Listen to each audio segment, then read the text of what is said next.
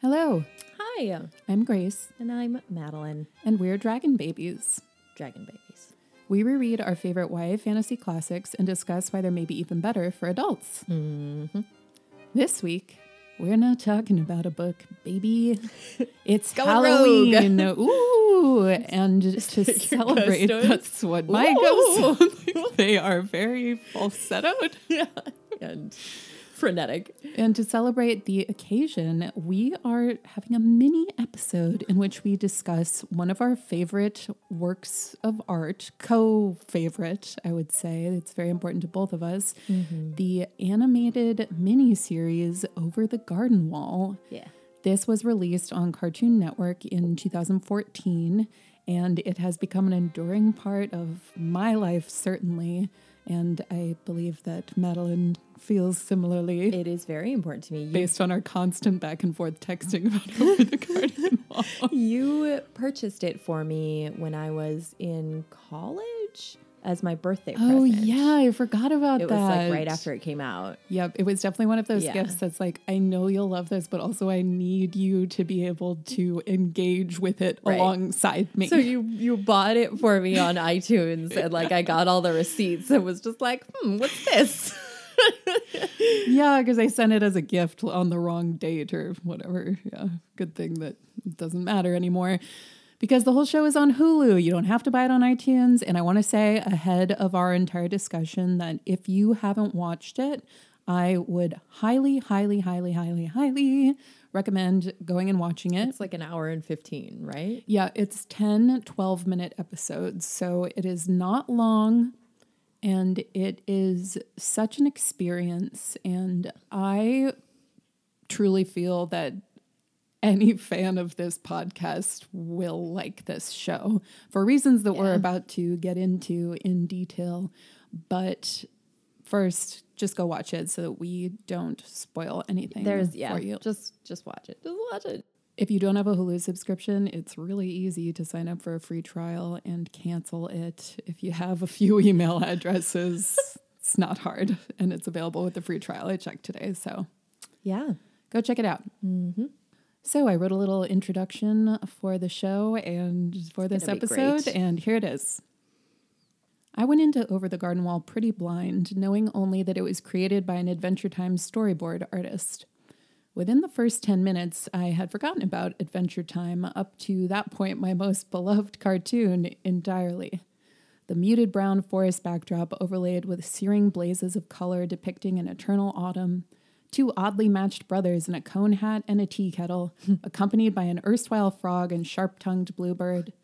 The layers of buried memories of my favorite 70s and 80s era animations that went rented from Blockbuster or taped off basic cable coming to an abrupt head.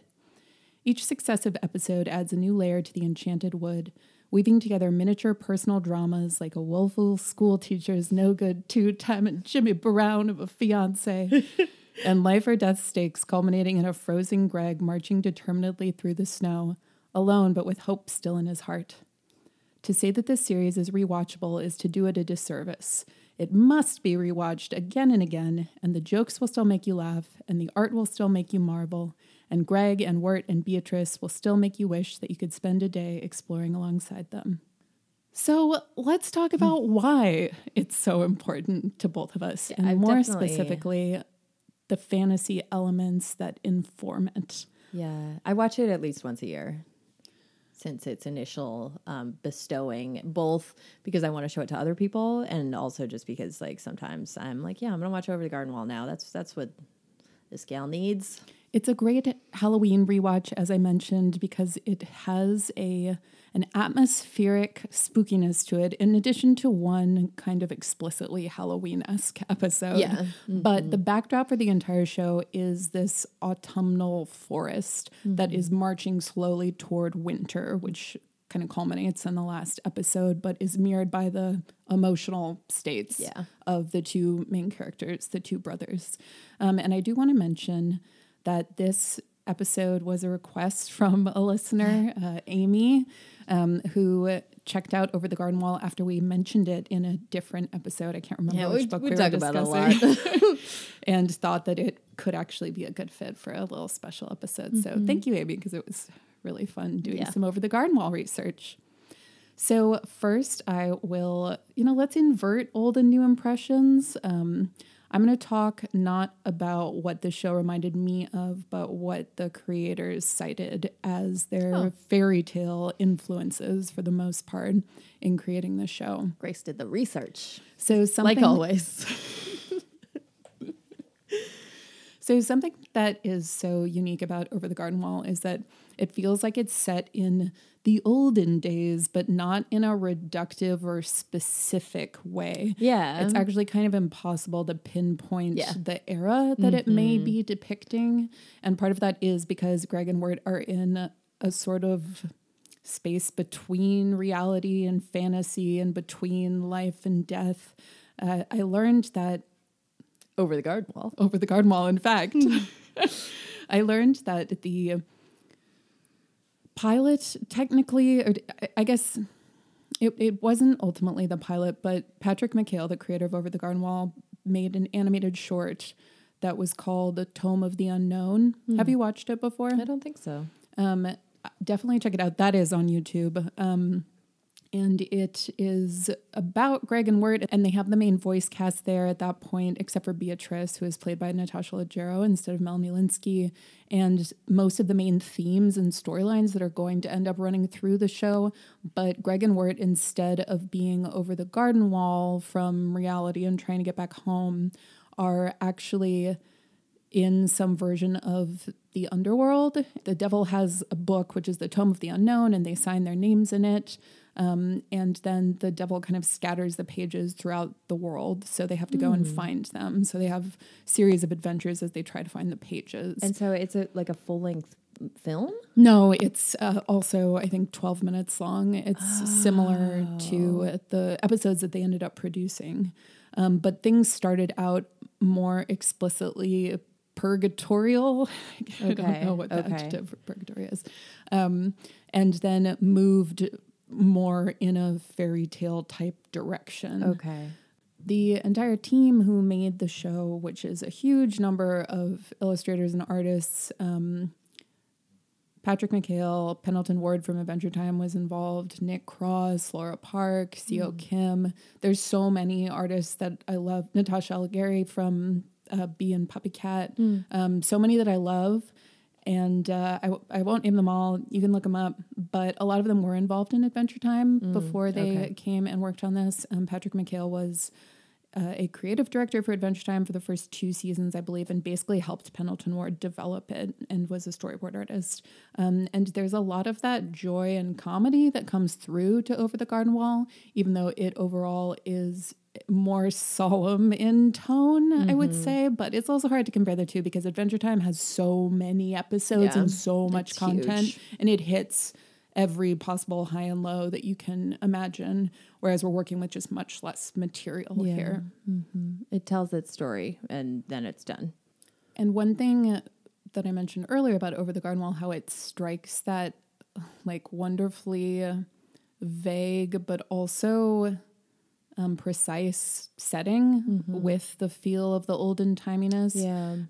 is, I think, because the creator and the artists had developed like a huge file of aesthetic influences that they wanted to use. And those were really broadly ranging. Um, everything from like Victorian Halloween postcards um, to uh, like a set of silent Austrian fantasy films by Fritz Lang from 1924, old Hans Christian Andersen illustrations.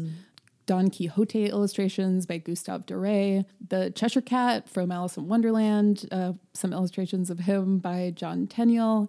Uh, these this bizarre set of movies called the Dogville comedies that are from the 30s that featured like there were silent films featuring posed talking dogs with human voices dubbed in. Um, From the 30s?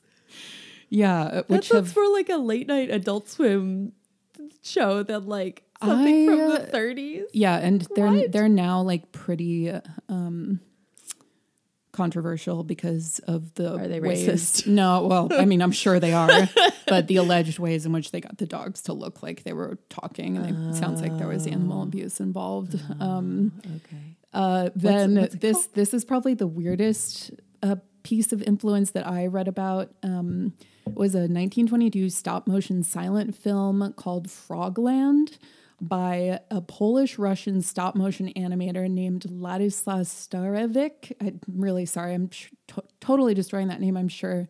Um, and that was the basis for the, the entirety of the Lullaby in Frogland episode when Greg and Wirt and their frog go on a frog steamboat and break into song. and that is on Daily Motion, and it is crazy. Um, I only watched a little bit of it. Was like, I, I actually don't know if my brain can handle this. But we'll put a link up um, w- with our episode on dragonbabiespodcast.com. Uh, and I think that what happened was like the synthesis of all of these bizarre parts became something so special. Um, because over the garden wall, I think part of what's so amazing about it to me is that it does feel like this old timey cartoon, but at the same time, it has the modern kind of experimental sensibilities of a lot of animation of the last you know seven eight years. Um, and it brings them together in a way that is so appealing to my brain. It's like a drug i Yeah. mean i It's just so like soothing and uh reminiscent, nostalgic, um, deja vu. Mm-hmm. Yeah. Like all those but are but then thrilling at the same time because it's introducing these new sort of approaches Mm-hmm. Yeah. to the familiar material. Yeah.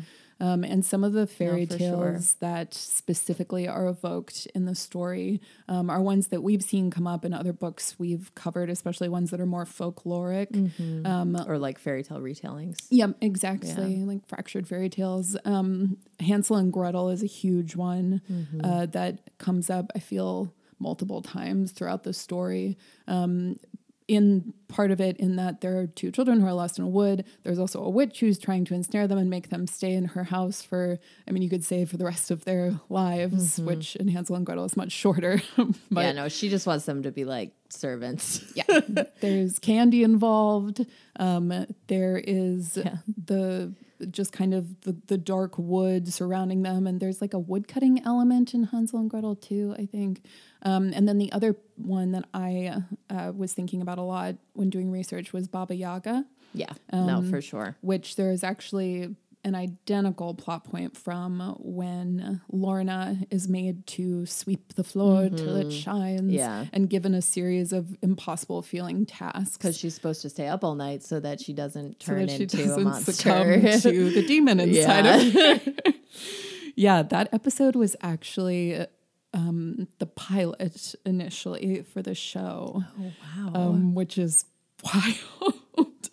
but it sounds like Wow. the show was initially a lot darker than what it ended up being Mm-hmm. Okay. um, because they were like, okay, we need to we need to get some fun in this, and these are animators and artists and writers that are really good at making fun, funny things. Yeah, So. yeah. I think they got to kind of flex every single muscle in making the show because you have like totally absurd v- visual episodes like Mm. um, Greg's Dream.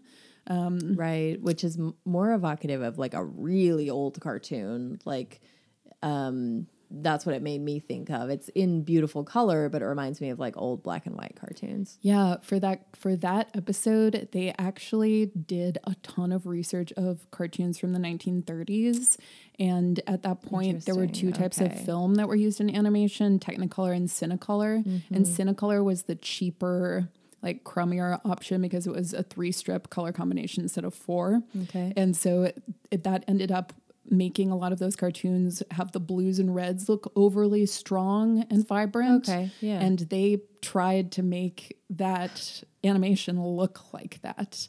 Um, Okay. And did like a Got ton it. of color correcting to try to get it to that place. And they succeeded. Yeah. I mean, you can just tell that the entire thing is um, not just a labor of love, but like an experiment to see how much um, perfection you can put into one project. Yeah. And initially, it was supposed to be a longer show. Patrick McHale thought it would be 18 episodes, but they just couldn't do it. It was it was just so much work to make not just the stories, the storyboards, the animation of the characters, but then painting all of the backgrounds that they have throughout the entire okay. show, which are so gorgeous and just unbelievably done. Um, and the sheer number of characters that they introduce, um, all the scoring, the music, Yeah. the voice acting, which is also unbelievable. Singing. John, Nick- John Cleese is in an episode as Mr. Endicott, the man who Oh, lives in the totally. mansion Okay. touching another Yeah. mansion. Yeah. Um, and I mean, not to mention Elijah Wood as Wirt Mm-hmm. is so wonderful. Um, Greg is played by a young child actor named Colin Dean, and he's also amazing. I Yeah. love Melanie Lynskey, who plays Beatrice and have for many years. Mm-hmm. Um, Christopher Lloyd plays the woodsman, which I also didn't know. I mean, there's really a range of talent involved. Who plays the beast? Samuel Ramey. I don't know who that is. Sam. He his Wikipedia blurb is Samuel Edward Ramey is an American operatic bass. Oh, so he's a singer. yeah. Okay, that makes sense because he has like opera. Uh, bass, not bass. I just pronounced. Uh, I did not even notice. Honestly, I'm pretty tired. So uh, Um, yeah, so he is a he's a professional opera singer, and that's why we get those oh, la, la, da, Yeah. da, da, da, like the echoing beast sounds that are around the fringes of the ends of a lot of episodes, um, which are so creepy and well done. my favorite song is the one that George Washington sings. It's it's just it's really lovely and peaceful, and I love it when That episode is so beautiful, and it's a turning point between the fun, lighter first half of the, the show, stuff, and yeah. then suddenly at the end of that trip, they're at Adelaide's, and things Mm-hmm. yeah. just get darker from there. And it's it's the perfect. It's the perfect episode for that. I, I Mm-hmm. can imagine how hard it probably was dealing with the shifting tones at the different points of the show. yeah. But no, I uh, it's one of my favorite episodes. Um, yeah, so I the the the place I'm getting a lot of this research is from this incredible book that I bought called The Art of Over the Garden Wall, which I've just Wow. revealed dramatically to. Oh my gosh! And I thought it was just going to be visual, but it actually has oh wow, it has like storyboards storyboards. and interviews, um, and really just an unbelievable depth and breadth of information. And um, the creator of the show is throughout the entire book commenting on everything.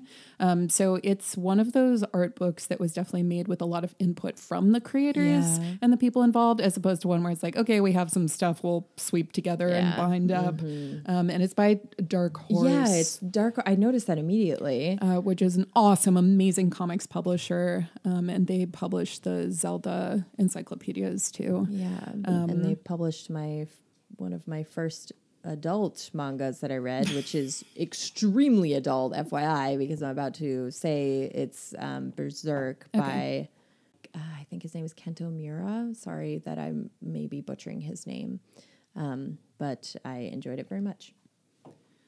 Uh, yeah, so I picked all of that up from this book. Um, This book is incredible. you, I ordered it from our local bookstore and picked it up. Um, yes, if you uh, would like to check it out, ask your local bookstore. I'm sure they'll be able to procure a copy for you. Um, and for any fan of the show, I it honestly I haven't been able to stop reading it. It is so gorgeous and touching and insightful.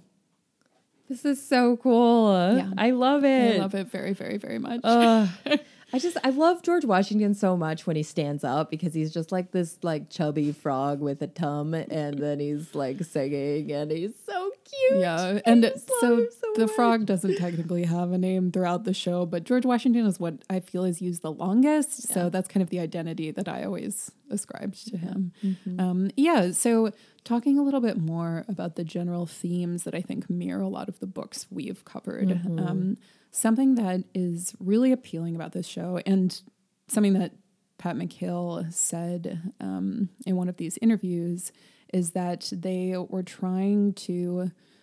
Over the Garden Wall was an attempt to trick kids into liking stuff that they'd normally think was boring and old, and to show yeah. adults that kids' entertainment is more sophisticated than they think. It's very accessible. And that's like the credo of our whole podcast.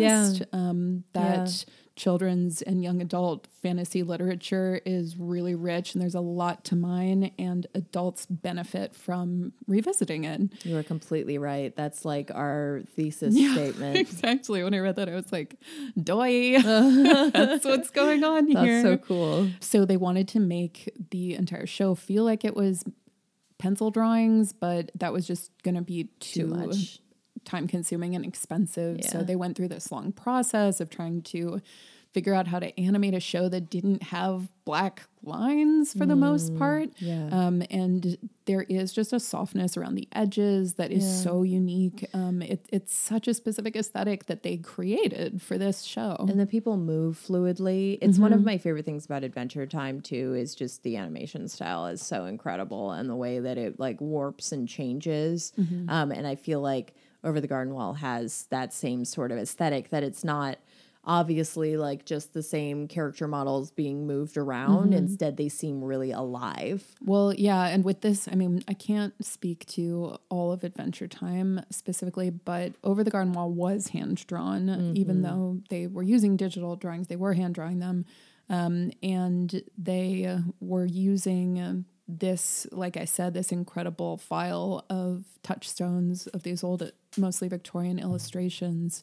Um, so even though it was this huge team and this huge endeavor, they managed to get it to such a consistent but odd place. And that I think that's why all of those inspirations I cited are so strange because they picked out the best, weirdest stuff Yeah. and then pu- pulled that together to Yeah. create this show.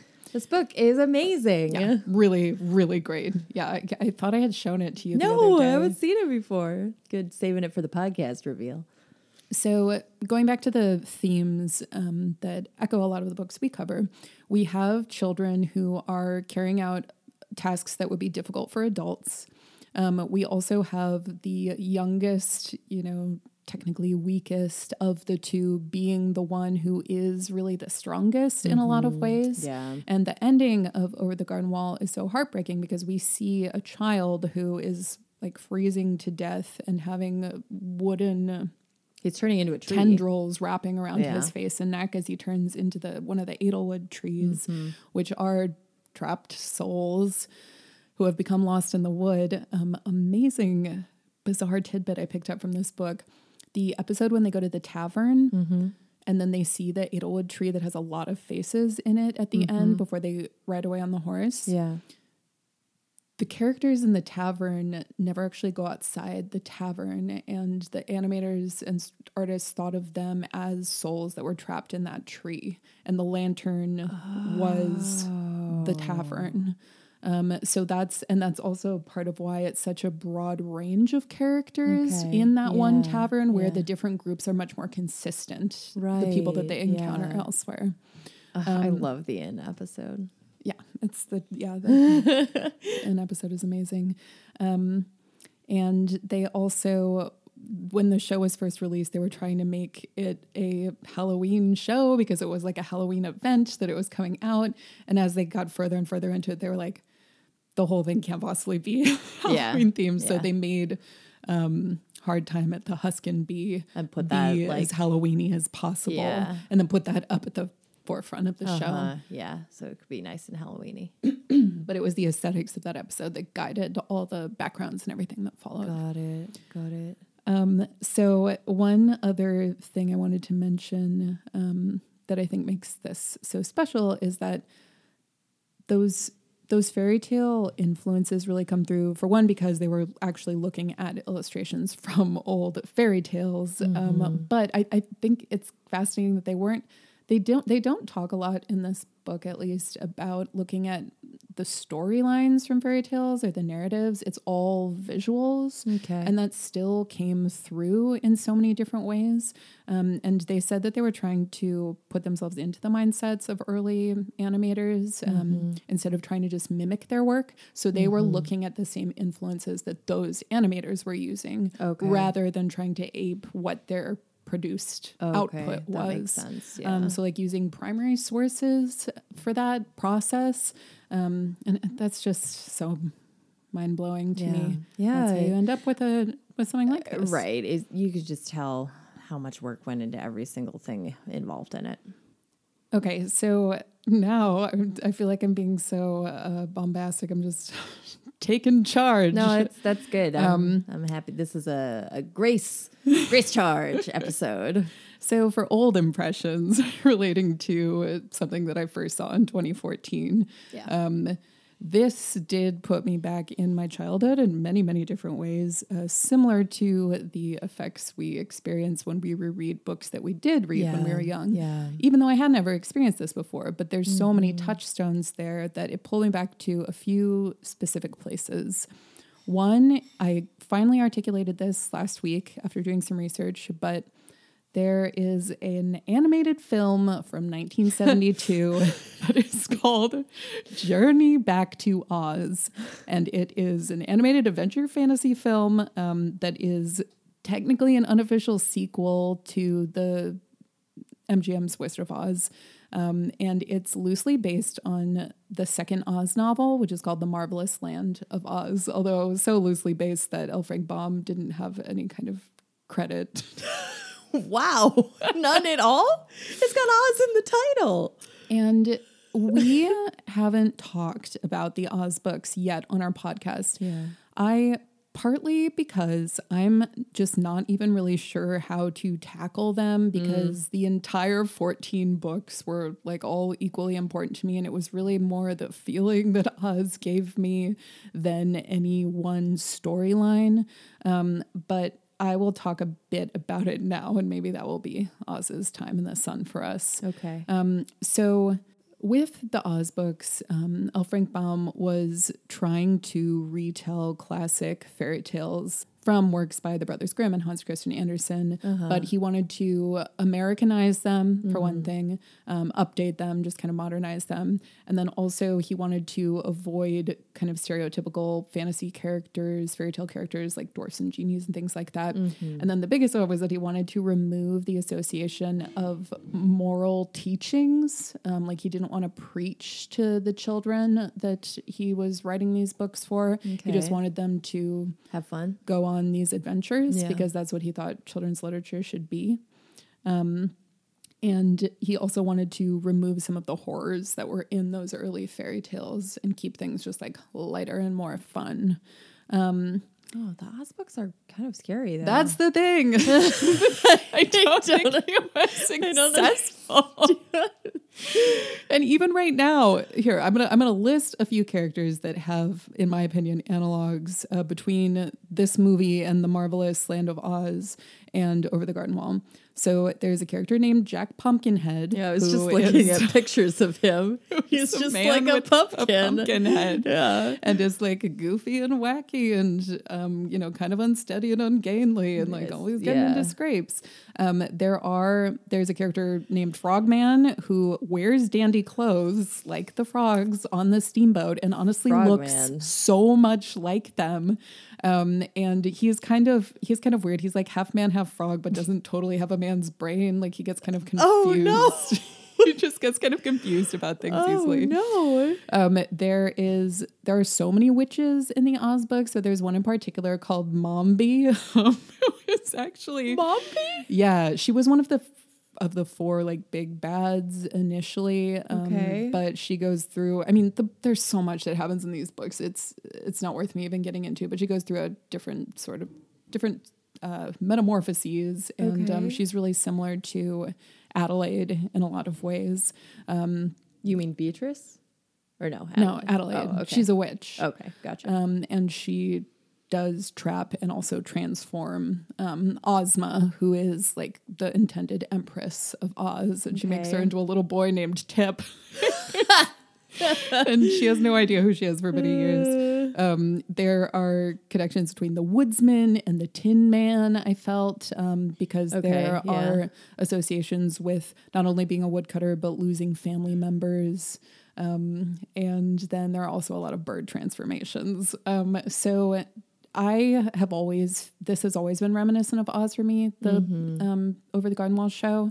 But when I looked back up this movie, it was just really crazy because you know nostalgia just for nostalgia's sake is one thing, but the aesthetics of this movie are so parallel to the show. Did It's- they list it as an influence? They talk about Wizard of Oz a lot. Okay. Um, not this movie specifically. And like I said, a lot of the plot is similar just because Oz was one of the first like kids wandering around an enchanted world Mm-hmm. series that play out in a similar way where it's like there's a new weirder adventure around every bend and it's all kind of a patchwork of Yeah, stories yeah, as yeah. opposed to being um, you know maybe one main quest line or storyline that someone's going through.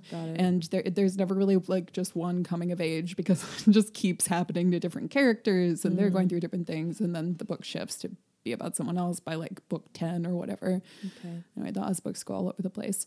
Um, but the movie in particular has the same muted forest backdrop um, with the like brighter more structured leaves in the front. And jack pumpkinhead just reminds me so much of enoch the Right. pumpkin master as well as the pumpkin skeleton people. Hard time at the The husband bee. undead uh, pumpkin Um, people. and it was really cool. That movie is on youtube. I'll also put it in our episode description. Um, it was amazing to be able to go back and watch that we used to rent it from blockbuster um, I don't know if I remember it. I was i think you were probably too Yeah. little yeah Yeah. No, for me, the thing that this made me be like, whoa, I recognize this um, was the animated Wind in the Willows. That's what it Oh, reminded yeah. me of. Yeah. There was like a double, like Ichabod Crane and Wind in the Willows. Yep. And they do cite Legend of Sleepy Hollow as an influence. Okay. Um, not the Disney movie, but some of the early illustrations. Okay.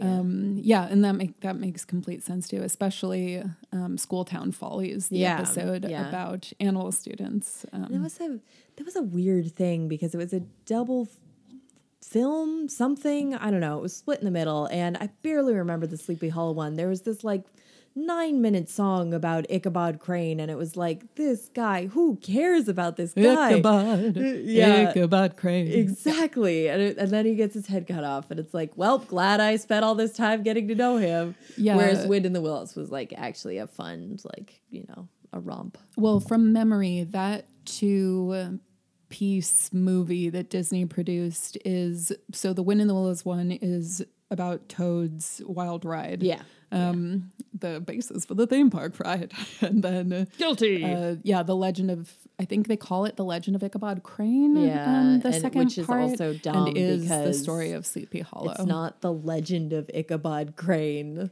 Yeah, honestly, two quite disturbing movies, um, Yeah, shorts, yeah. I should say. Yeah, uh, sure. I think we first encountered them on a sing along song Yeah. Mm-hmm. VHS, um, and that's how we first learned of them. And if you're young enough to be watching sing along songs, you're like probably going to be disturbed by Yeah. Ichabod Crane. Yeah. So, um, the other the other work that really resonates with me strongly is being related, I had the book pulled down, but I put it away. Could you please reach behind you and just to the Uh-huh. just to the left of the postcard is Higgledy Piggledy Pop. It's right next to Hark! A Vagrant. So Oh. there is a book by Maurice. The dog has eaten the mop. There's a book by Maurice Sendak called Higgledy Piggledy Pop or There Must Be More to Life. and not only the illustrations and the visuals, but the story just it- it's so I love this book. it's so beloved by me. Um, yeah, I I am really happy I held on to our copy of it um, because I read it regularly. Um, it's so funny and strange.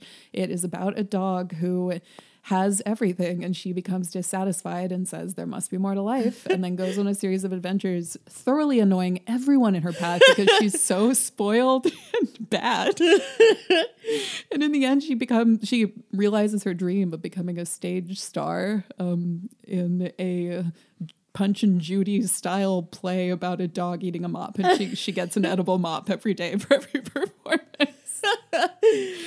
and that might not sound on its surface similar to Over the Garden Wall, but the line drawings um, and the wit and oddness of the writing Yeah. and the situations that Jenny gets into, I feel it's very much a kindred spirit to Over the Garden Wall.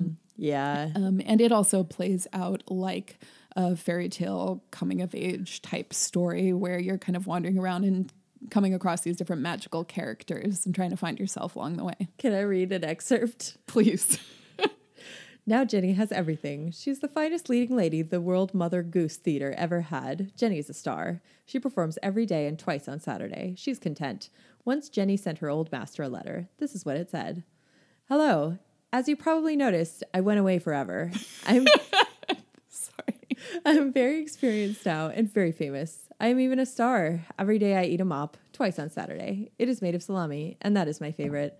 I get plenty to drink too, so don't worry. I can't tell you how to get to the castle yonder because I don't know where it is. But if you ever come this way, look for me. Jenny. Perfection. So great. I know I've used that word a few times in this episode, and I don't use it lightly. I truly believe that Higgledy Piggledy Pop or There Must Be More to Life and Over the Garden Wall are both perfect. Yeah. And this is a great book, and the illustrations are so good. Too. Sendak is Yeah. unbelievable. Um, just so talented. Mm-hmm. And you know, I think I think all the works that we've discussed, um, they uh, take a comforting setting and they contrast it with some bizarre sensibilities. Yeah. Like it's this mashup of Americana and also cartoon experiments. And I couldn't be more thrilled that any of them exist. Yeah. Yeah. It's good stuff. So I, I think you know that's that's probably that's enough from me. Um, but it was so much fun talking about over the garden wall with you, and if only we could somehow get the rights, we would play some of the music from the show, which That's, we uh, haven't discussed um, in detail in the episode, but uh, which is so is wonderful. Do yourself a favor unbelievably and good. just go listen to Yeah, go check out the soundtrack. Yeah. Um, it was done by a group of three uh, musicians that have a. It, it's a band called um, the Blasting Company. The oh, the uh, the Petrojvic Blasting Company. Um, and two of them are stepbrothers, and they said that as they started working on the project, they were eerily um, finding so many similarities between themselves and Greg and Wirt. so they had a real close experience with the show, and that makes me very happy. We'll put links to a lot of these things we've talked about, as many as we can, in our episode and some that we can't. and some that we can't, um, which will be on dragonbabiespodcast.com. And I will put up some of the art that I've mentioned on our Instagram and Twitter as well. We're on Instagram at Dragon Babies Podcast and Twitter at Dragon Babies Pod. And I really appreciate all of you um, sticking around for this funny mini episode experiment of our own. Um, it's cool to be able you. to have an excuse to just research the show more thoroughly and also think more deeply about its influences and how they tie into other things I love, a lot of which are the fantasy books that we cover for this podcast. And the two do feel inextricably linked. So Mm-hmm. hopefully all of you have followed that thread and this doesn't feel totally bizarre. No, no, our listeners are smart. To Grace. include in our episode feed. Um, so, yeah, thank you so much for listening. And happy Halloween, all of you. Spooky, scary. spooky, scary. um, hope you enjoy it, and uh, I think this will be a good companion. So yeah, check out this. Check out the soundtrack, especially. You can Yeah. walk. You can walk around through some leaf-filled, crunchy streets and We'll enjoy. walk on the sidewalk though. Halloween safety tip from Madeline: Walk on the sidewalk. Not in the road. I'm Grace. and I'm Madeline. Until next time. Goodbye.